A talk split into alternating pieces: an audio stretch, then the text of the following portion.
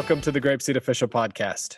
We are here with Grapeseed Greatest Hits number 5, and today's guest is Aaron Jones. I think you've all remembered him from his Grapeseed Friends episode and all the wonderful emails he sent in that were featured on Mail Carrier number 2. So welcome back to the show, Aaron. Thanks so much for having me back. I'm so excited for today's episode. This is going to be great. Yeah. Yeah. I don't know about normal people, but one of my favorite pastimes when I'm going out with coworkers for dinner or something like that is just talking about Grapeseed. Okay. Talking about classroom management, but then also talking about the materials and the materials that we like so much. So being able to do this with you, it's going to be so much fun. I think normal people is an interesting definition of the listeners who listen to the Grapeseed Official Podcast. I assume that what you're talking about is considered normal, but maybe if you're just out with random people who never taught grapeseed before, then talking about grapeseed and classroom management may not be as normal, but in our context, it's great. Yeah. Okay. Normal for the people listening. So like always, the guest chooses two, I choose one, and you chose here Unit 11's There's a Hole. So why'd you choose this one, Aaron? All right, so yeah, if you did listen to my other episode, that this is my favorite song. I love this song. It's whenever I'm teaching Unit 11 and I see this show up in the lesson plan, I always get super excited to teach that lesson that day. I just love teaching this song. It's really simple. The language is really simple. It's just, if you haven't taught it, then it just repeats itself and it just gets longer and longer and longer. So it starts off with, there's a hole on the bottom of the ocean, and then there's a log in the hole on the bottom of the ocean, and then there's a shell on the log in the hole on the bottom of the ocean. So it just gets longer and longer. And then the music, the melody, also starts to get faster because it has to keep up with all of this. So it starts out kind of slow, but then gets faster and faster and faster. And then by the end, it's kind of like a tongue twister. Where you have to say all these words in a fast pace, but you still have to do it correctly. Absolutely. But what gets longer is that we're adding prepositional phrases onto more prepositional phrases, right? Yeah. So this is all language. If we're going even back to Unit 1, like we talk about prepositions all the time with Mouse in the Barn, that's our students' initial introduction into prepositional phrases. And then over the units, we keep coming back to it, keep getting more review, like when we talked about with Marina in Grapeseed Greatest Hits number 4, we talked about Unit 6's Jam Jam and talking about what you like on your bread or on your pizza. And that just comes back around again here in Unit 11, but we're increasing the difficulty each time we do it, right? So it's not just anymore on the table, on the chair like Unit 1. We're here in Unit 11 and we're just adding multiple prepositional phrases to the same sentence to give our students more of an idea of, okay, if you're going to describe where something is in a more complicated way, this is how you do it. And this material really helps set our students up to be able to do that really well. Yeah, that's right. I was going to say something like that too, that they start learning pretty much from Unit 1, prepositions, very simple prepositions, in and on. And then all of the units, they get more and more exposure. Like Unit 6, Jam, it gets it even more. But what's really cool about this one, There's a Hole, it kind of takes it to a whole nother level of mastery. They have to be really, really confident about it, that since it is going to be going fast, they need to be really on point between in and on. Exactly. So it's going to help their mastery of building these sentences, and it's also going to really help their pronunciation, because if they can say it really fast, then when they're speaking at a normal speed, they're probably going to be really good at that. Yeah, that element that you talked about there about the speed, that's the other curveball we throw into not just the increased length of complexity, but also that increased speed will really help us see, okay, if students are able to make their own sentences, for example, with multiple prepositional phrases at pretty quick tempo, we know they really have this concept down. It's a good way for us to tell just how far they've come from the Unit 1 on the chair, on the table, mouse in the barn stuff. I think if I remember right, in your Grapeseed Friends, you had a pretty unique story about how your kids use the language. So I know most people probably have listened to that episode, but I'd like to go back to that story if you'd like to tell it again here. Okay. Yeah. So this was, I think, towards the middle of the unit, or in the middle exposures, maybe unit, or not unit, lesson 12, lesson 13, something like that. So they've been singing the song for a little bit. And the question that I need to ask in the lesson plan said to put a pencil on a table and then ask the students, where is the pencil? And that way they get to practice the language. There is a pencil on the table. So it's taking just the same exact language in the song. There's a hole on the bottom of the ocean, or there's a shell on the log, but changing it to some different vocabulary so they can get different exposures. But my unique classroom, that we just don't have a table by itself. If we're using the tables, then the tables are out, but normally to save space, our tables stack upon one another. So we're not using the tables, and they're all stacked. We've got like 4 tables stacked in the corner, and I put a pencil on the table over there, and I asked the students, where's the pencil? And they're getting all the practice of these really long sentences using the prepositions because of the song. So they just instinctively say, oh, there's a pencil on a table, on a table, on a table, on a table in the classroom. Love that story. If we're going to look at this material, though, and we want to look at practical teaching tips, like good tips of advice for people to take away and use in their own classrooms. Like Aaron said, the tempo of the song picks up over time on the recording. So when students are doing their RAP at home, they'll get used to that and they'll want to sing it faster in class. Of course, you don't want to rush so much that the students are jumbling the words and not saying them correctly, but you do want to be mindful of pacing with this material, because if you're slowing it down, as you get to those longer sentences, those longer verses towards the end, this material can end up taking way more time than you're anticipating. So be mindful of the pacing. Don't let it go too fast, but also, yeah, keep it up.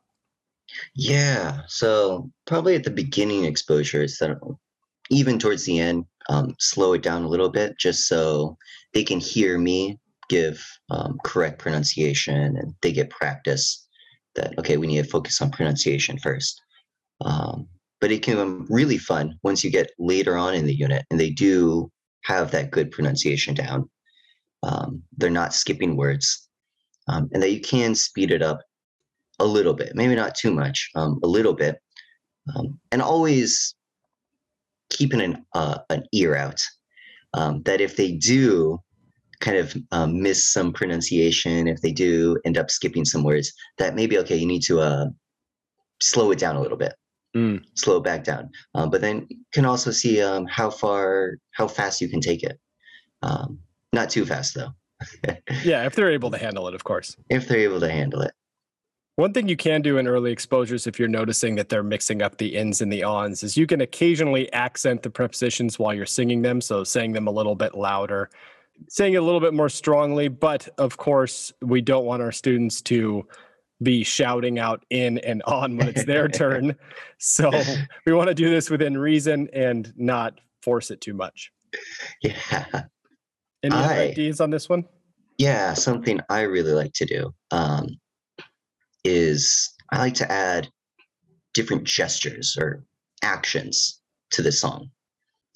Give it a little bit of movement for each, I guess, of the nouns, I guess. Assigning it a specific gesture. So with the hole, I'll make a hole with my hands. or I'll try to make a log shape with my hands for the log, or a shell, a crab, things like that. So that not only, gives them an additional visual way of learning the material. They've got the pictures as a visual. Now they can see these gestures. But if you do it enough, and if you're really consistent with it, they'll start picking it up too. And they'll maybe make these actions or gestures when they start singing. So it gives them a little bit of moving, that they can move and learn at the same time. And it can make it a lot more fun too. That, again, as it gets faster and faster, you have to switch between these different gestures, again, faster and faster and faster. But then again, we're still making sure we're not messing up on pronunciation. We're not trying to skip words and things like that. So they have to balance all these things together. And I have a lot of fun with that. And I've noticed my kids also really have a lot of fun with that. Absolutely. It's like everything with Grapeseed. It's a balancing act. If we're keeping our primary focus on the actual pronunciation and students saying the words correctly, then the gestures kind of add an extra fun element to it. But if the students end up being so focused on the gestures and doing the motions that they're not really paying attention to saying things correctly, then it's not great. It's kind of like Unit 4's Itty Bitty Spider, right? It's the same kind of thing. If you're doing little hand motions for the spider, it can be really fun. But if that becomes the primary focus and students aren't even really singing anymore, then you're completely missing the point of doing the material in the classroom in the first place. Yeah, that's right. That's right. Perfect. I think that's good for, oh, sorry. Do you have any more for this one? Sorry. Maybe the gesture part. If you're having ever trouble thinking about gestures, because I've had, not just with this song, but maybe some other songs in the past, had trouble finding some gestures to work. I'd have my students help me out. That we would get to maybe a noun, and we've already had a couple of gestures, but I would be a little stumped on, okay, what is a good gesture for this one? It makes sense, and it's not too hard that we can all do it. And the students who have always been really eager to help me out, and they're really imaginative too. They'll think of things that I would never think about. And I've even use them. I continue to use them even after they move on and I teach it to a new class. I'll use that same gesture because they just came up with a really good idea. I think you've taken the primary tool that Grapeseed coaches use of seeing ideas in class that teachers use and then sharing those with other teachers. You're doing that same thing with the students, watching something that students do, taking that and then showing other students like it's your own idea. Yeah. I think we'll move on here to the second material. So this one you also chose, of everyone's favorite, Unit 5's Everybody Grows. So here it is. It finally made it onto the show. Grapeseed Greatest Hits number 5 here. Yes. I can't believe I got it. It took 5 episodes of Greatest Hits to get to Everybody Grows. We were saving it just for you. We wanted some of the normal people to have it. Yeah, this one's so much fun. Again, this is another one that if I'm teaching Unit 5 and I see this one show up in the lesson plan, I get super happy. It is, you do need to be careful about this in the lesson plan though, because it's a story. It's a song, but it's a story too. I didn't count how many times that you're supposed to sing it as opposed to just read it. But in the beginning, it's mostly you're going to be singing it. And then towards the middle, there will be times in the lesson plans where it does say, read the story. So you do need to pay a little bit of attention, reading the lesson plan carefully that, okay, today I need to read the story. I need not sing it. And both are important, even though your students are always going to want you to sing it. When you start reading it, they're going to be upset that you're not singing. But the actual reading it, having them hear the words in a natural voice is also really important. So make sure you follow the lesson plans like Aaron's talking about. Yeah. But the reason why I love it and the reason why I think all the students love it is the song aspect of it. That this is just a really awesome song. The music to this song is awesome. So kudos to one who made this song. I do want to spend a little bit of time talking about just how awesome this music is, though. Okay, go for it. I think there's some music in Grapeseed. I like all the songs, all the music's really well made, but there are some that are just really, really nice. And this is one of them, that it's made so well, it helps you feel the emotion behind the story. And it constantly changes the tone and the tempo.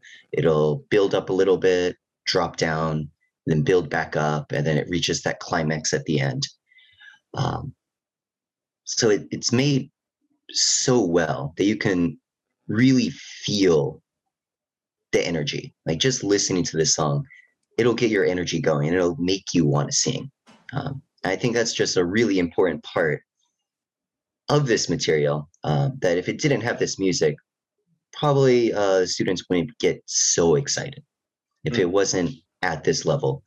But since the music of this one is just really, really nice, and it's got that really nice buildup, that the teacher, I get really excited seeing it, and the students can also get really excited. One thing of caution, though, that I always look out for, though, since there's all this excitedness, all this energy, especially towards the climax when you get to the last the chorus, that it can be very easy for the class to get a little crazy singing it. So I always, maybe towards the end of the unit, when they're really, really confident with it, I will, one or two lessons, need to remind them that, like, okay, we still need to sing nicely. Again, like that, our goal is nice pronunciation. We're not skipping words and things like that. And if they are singing it too crazy, it's going to increase that chance that they're going to miss some things. Definitely. The emotional element that you're talking about was really highlighted on Josh Friesen's podcast back on number 55. He actually goes into his own personal life, the situation he was in as he was creating the arrangement for this song. So if you haven't listened to that, I definitely go check that out, because it's a really interesting background into how Everybody Grows was arranged into that arrangement. It's really nice. One thing I will warn teachers about, this is just my own personal experience, is watch out for that key change when you get to Babies Grow and Little Chicks Grow. There was one time I was walking into a classroom and I hadn't taught Unit 5 for quite a while. And in the back of my mind, I thought, okay, I've got all these materials down, no problem, whatever. And I went to teach this material, pulled it out, I was singing the song just fine, and I got to that card with the key change, and I immediately was like, oh no, I don't remember how the key change goes. And it was really awkward. The kids were looking at me funny, the teacher in the back was looking at me funny.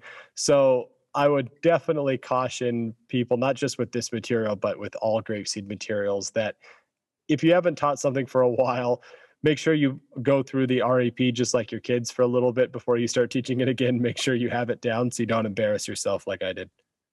Yeah, that's a great point. And with this one too, if you've only been teaching some of the beginning units mostly, a lot of the songs, they're mostly simple. They're not that long, and it is just a short melody on repeat. Nothing too complex. Everybody Grows, and some of the other songs, that if you get to the higher units, they get longer and longer, and the melodies get a bit more complex, that it might not just be on repeat. It might have, this part is this way, this part's this way, and they're a little bit different, kind of the same, but a little bit different, which is really cool that they're learning this a bit more complex song at Unit 5. But yeah, the teacher also needs to be on point with that. They need to do their REP. Another tricky thing here is if we're looking at the actual learning objectives, everybody knows that Everybody Grows is a great song and everybody loves this song. But if you were to ask somebody who hadn't looked at the teacher manual what the learning objectives for this material are, it'd be really hard to pin down.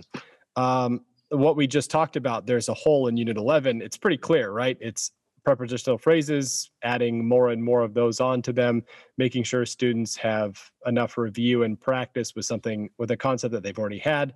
But Everybody Grows, what are the learning objectives? So if we're looking in the teacher manual at the quick checks, we can see what some of them are here. Early exposures, are students beginning to understand the phrase, the meaning of the phrase, so something. So every baby is so small, right? Then middle exposures, can students more fully answer questions about the story? What is every baby? Every baby is so small. Then how does he grow? Then he grows so very tall. End exposures, can students use the language of the story to answer questions? What does everybody know? Does everybody know that the sky is blue? Everybody knows that the sky is blue. So there are different phrases, different target sentences that we're working on with this material. So this is a more generalist material. We're not focusing on one specific language function or expression. We're targeting a lot of the language as a whole. So this is another place where you'll want to really pay attention to the lesson plan instructions on a given day to make sure that you're hitting each of these learning objectives that the lesson plans are having you shoot at. Yeah, that's a great point. That I had to look at the teacher manual as well to like, oh, it's trying to focus on the so a lot. And then the every, where's every baby, everybody. I think another thing about this is some of these things are very difficult. They're a lot more abstract, a lot of the language in here. Yes. Not like pumpkin, for example. Pumpkin, we have a vocab card for pumpkin and they can see a pumpkin. It's very easy just to, okay, that's a pumpkin. But something like grows, everybody, know, things like that, that it's a lot more difficult to show it and then also just understand it. Mm-hmm. And we're at Unit 5 too, so it's not like these are older kids and they can have a better grasp around abstract concepts. They're still very, very young. And I think again, going back to the music that I love so much, that because this is so much fun, because they get so into it, it makes it a bit easier for them to maybe latch onto these abstract concepts a little bit, that they're not getting so bored or they're not getting so confused. Mm-hmm. That it's a really nice way they can get excited about this, but still they're still tackling, they're still getting exposure to some of these more difficult to understand aspects. Definitely. But one good thing though is that the very first exposure of this in the lesson plans, lesson 4 here, you're already starting with questions trying to demonstrate the meaning of the word grow. So you're going to be, as long as you're following the lesson plans, you're going to be helping nail down those abstract concepts for the kids early on, helping them understand what the material is about. So when you get to the middle and end exposure quick check times of trying to see if students are able to answer questions about the material and then about themselves using the language of the material, you'll be able to do that. Yeah, again, I want to kind of the same thing I said about there's a hole. I find it really great being able to add in some kind of gestures or actions for certain aspects of this one. Maybe not for the entire song, but especially when you're going over the chorus part, that some grow small and some grow tall, things like that. If you keep really consistent gestures with that, I find the students that towards we get to the end of the unit, they'll start doing the same exact gestures as me as they're singing. I just finished up teaching this unit a few weeks ago, and I saw that, and I was really surprised and really happy that they were again singing without me. I was pretty much just at that point holding the cards and making sure they weren't, again, going too crazy singing the song. But a lot of these students that when they're getting into it and they're singing it, they'll start using the same gestures as I'm using. So they get to look at the pictures as I'm pointing to the pictures, but they're also getting some extra meaning from doing these gestures. When it's growing small, that they've got their hands near the ground. And then when they say some grow tall, they're raising their hands up really high. And I was really happy that, okay, they are really learning. They're making a physical connection to the song and to the material. So I think it's really important that not just pointing to the picture is really important, but then it also, if you're able to get in some really nice gestures into this one, can bring it to another level. Absolutely. I think that brings us to our last material to talk about here on this episode, Unit 3's I Like These Things. So this is my choice, and I think this is a little bit of an overlooked material in Unit 3. When I've talked to a lot of teachers, I hear a lot of Colors Everywhere, Let's Spin, Marvin Goes to School as some of the favorite materials, but I like These Things. So there's just so much exposure in this material to expressions using I like that involve school and action verbs and everything students have learned so far in Grapeseed. So you can put all those verbs that they've been using in action activities from Unit 1, Unit 2, those can come into here. Students can talk about why they like being at their school, what they like to do, and this is just a great conduit for that. Yeah, I'm really curious as is there a bit more about why you really like this one? Just because I feel like Unit 1, I feel like this is something that Miklos has mentioned in a previous, this might even be way, way back on his 10 things forever and ever ago, like in the 20s or 30s of podcast episodes.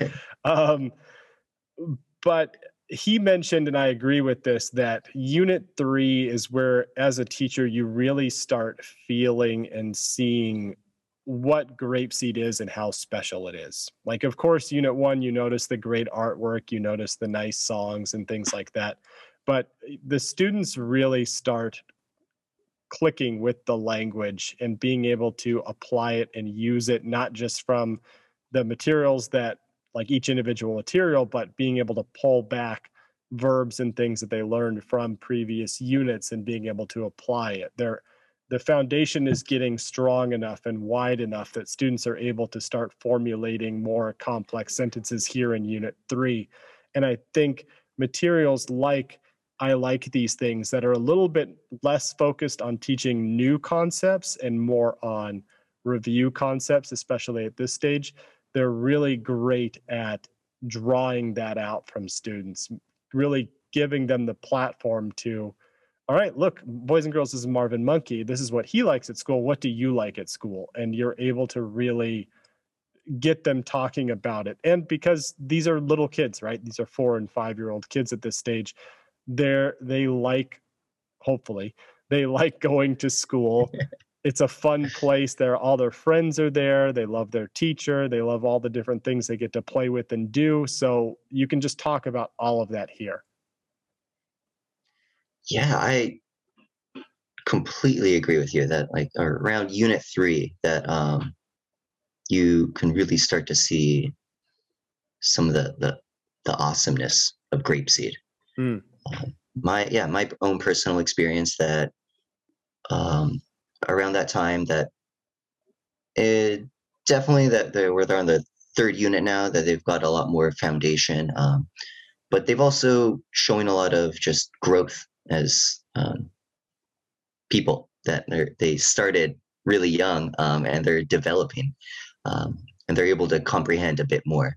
But yeah, I see year after year around Unit 3 that they are starting to use this language and they're starting to say things that like I forgot that I taught them, like all right, I don't remember, like this happens like all of the times. The first time really stands out to me though, that teaching is teaching Grapeseed kids, and I'm over there during the normal kindergarten hours, and one of the Grapeseed students wants to talk to me. I'm standing a little bit far away from them, but they just start saying, "Come on, come on, come on."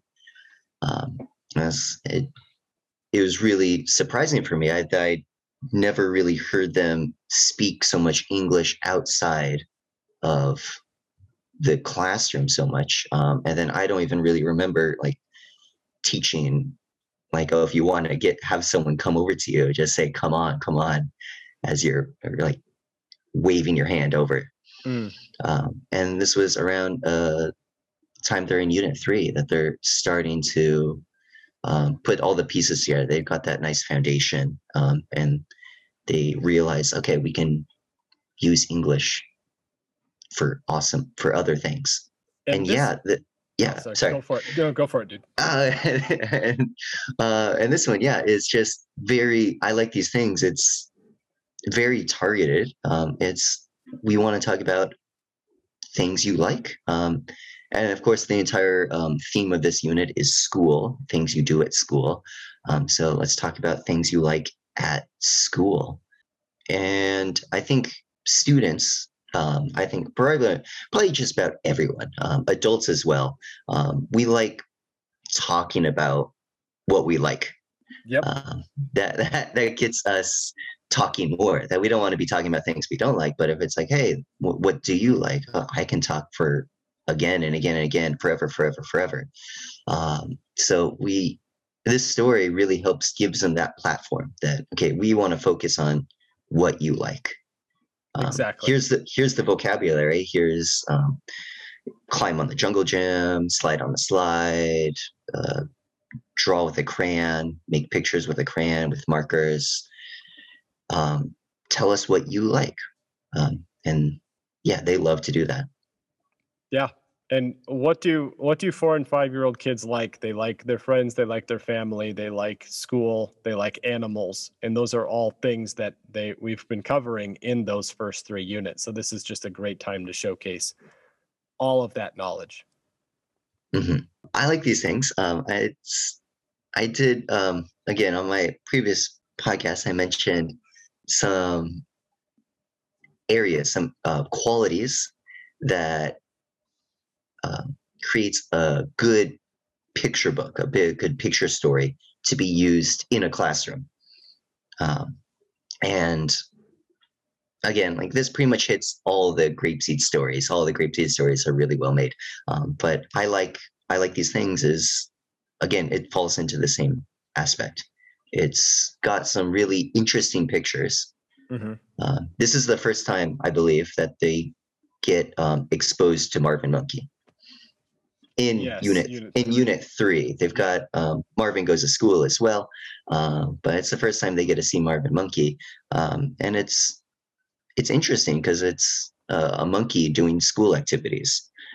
That's probably not what you usually see. So it's got these really interesting pictures to grab their attention, but then this story especially has repeated language that you're just going over the phrase I like over and over and over again, which is another really awesome aspect of a good picture book for a classroom, as that'll really help with their comprehension, that they're not just seeing this phrase one time and then we hope they get the meaning through that just one exposure, but pretty much every page, every sentence, they're hearing "I like" with some other different action or some different noun, and that really helps them understand what is this concept "I like," and then it pushes them forward towards the mastery. Hopefully, they can start using "I like" more and more and more. Yeah, and we can see that when we look at the quick checks. So like I was talking about before, this is more of a review, bring all of the knowledge together type of material. And in the quick checks, early exposures, are students able to answer questions about the story? Now, usually when we're looking at quick checks and we're targeting some new language or new expression, usually the language you'll see in the quick checks for early exposures is, are students beginning to identify or beginning to something? But here for I Like These Things, the early exposure quick check is, are students able to answer questions about the story? So we're pretty much bypassing, we're already assuming students are, they've identified what's going on, that we're jumping right into being able to make answers and answers about questions for the story even really early on. So middle exposures here, can students answer about themselves using the language from the story? Now we usually see that as an end exposure quick check, right? But it's here as a middle exposure quick check because this is kind of a review material like I'm talking about. Now, end exposure, can students answer questions about themselves more fully using the language of the story? So how complex can we get here? And a good example of how we increase the complexity, even though we're just making simple I like sentences, is if we're looking at lesson 24's lesson plan. This gives really good practice. After the story, we ask what color paint or markers do you like? So I like blue paint. I like black markers. You're putting the adjective before the noun there, right? Which is not just I like markers, it's I like black markers. Now, this is for us native English speakers, this seems pretty obvious and a pretty easy step. But when you think about a lot of other languages, the adjective doesn't always come before the noun. A lot of times the adjective comes after the noun. So we're going to be early on expecting students to be able to answer simple I like sentences or use simple I like sentences, but we're going to keep working on it. We're going to keep adding to the complexity of it by the end of the unit. Yeah, that's really cool because they're learning so many different aspects of English with just using the basis of I like. They're learning how to use the adjectives, like I like black crayons, I like black markers, which again, we're trying to get them language acquisition. We want to get them towards just natural speaking, what sounds natural, what sounds nice. And yeah, at this early exposure, they're not thinking like, oh, I need to put this adjective before the noun. I don't think they even know what an adjective and a noun is at this time. Yeah. Right? But we're using this I like as kind of just a foundation, a springboard that we can naturally expose them to these parts of English that they'll just, right now they get exposed to it. And then later on, they'll just get in the habit of saying that, oh, this is the way to say it. This sounds right.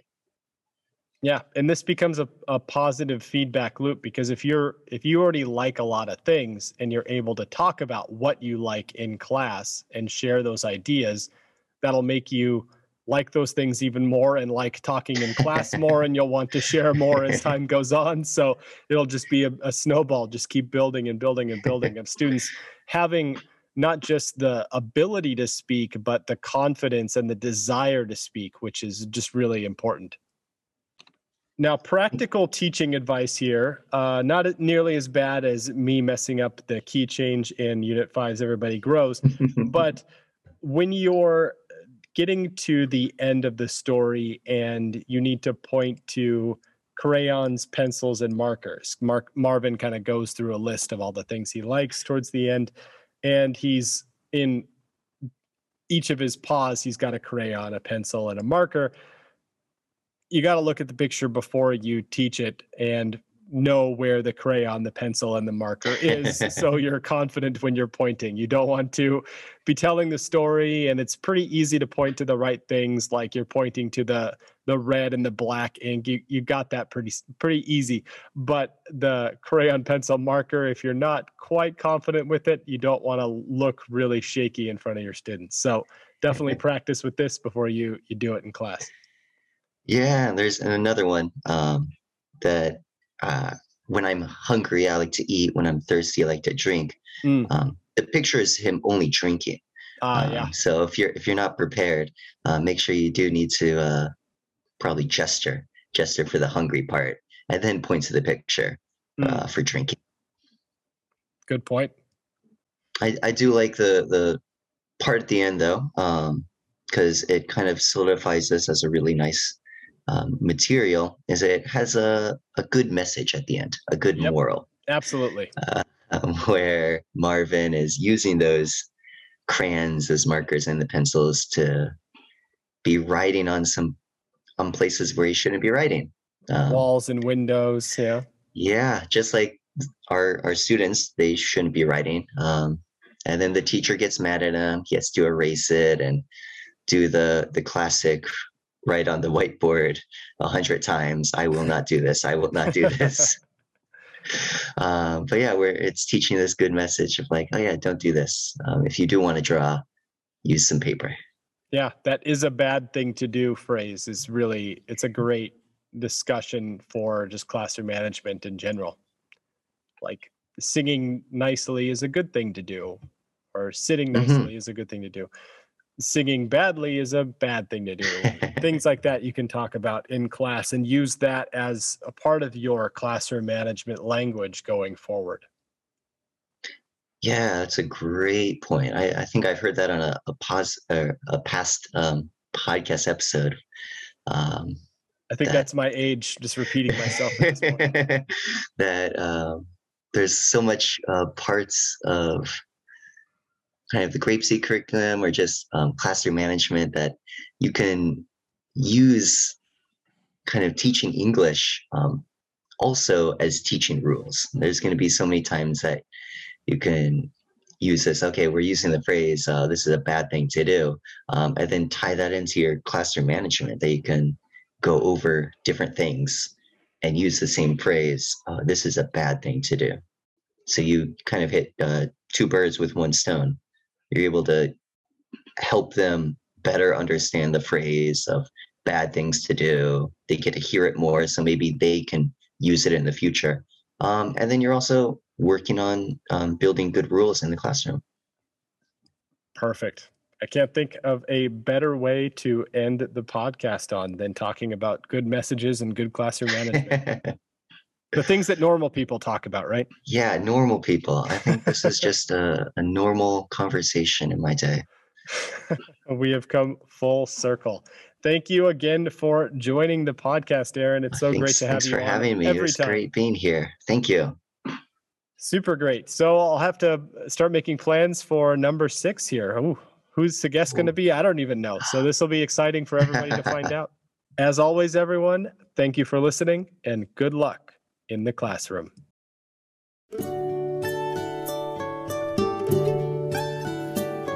Goodbye, my friends, goodbye. I'm sad to say goodbye. It was a good day, but now I will say goodbye, my friends, goodbye.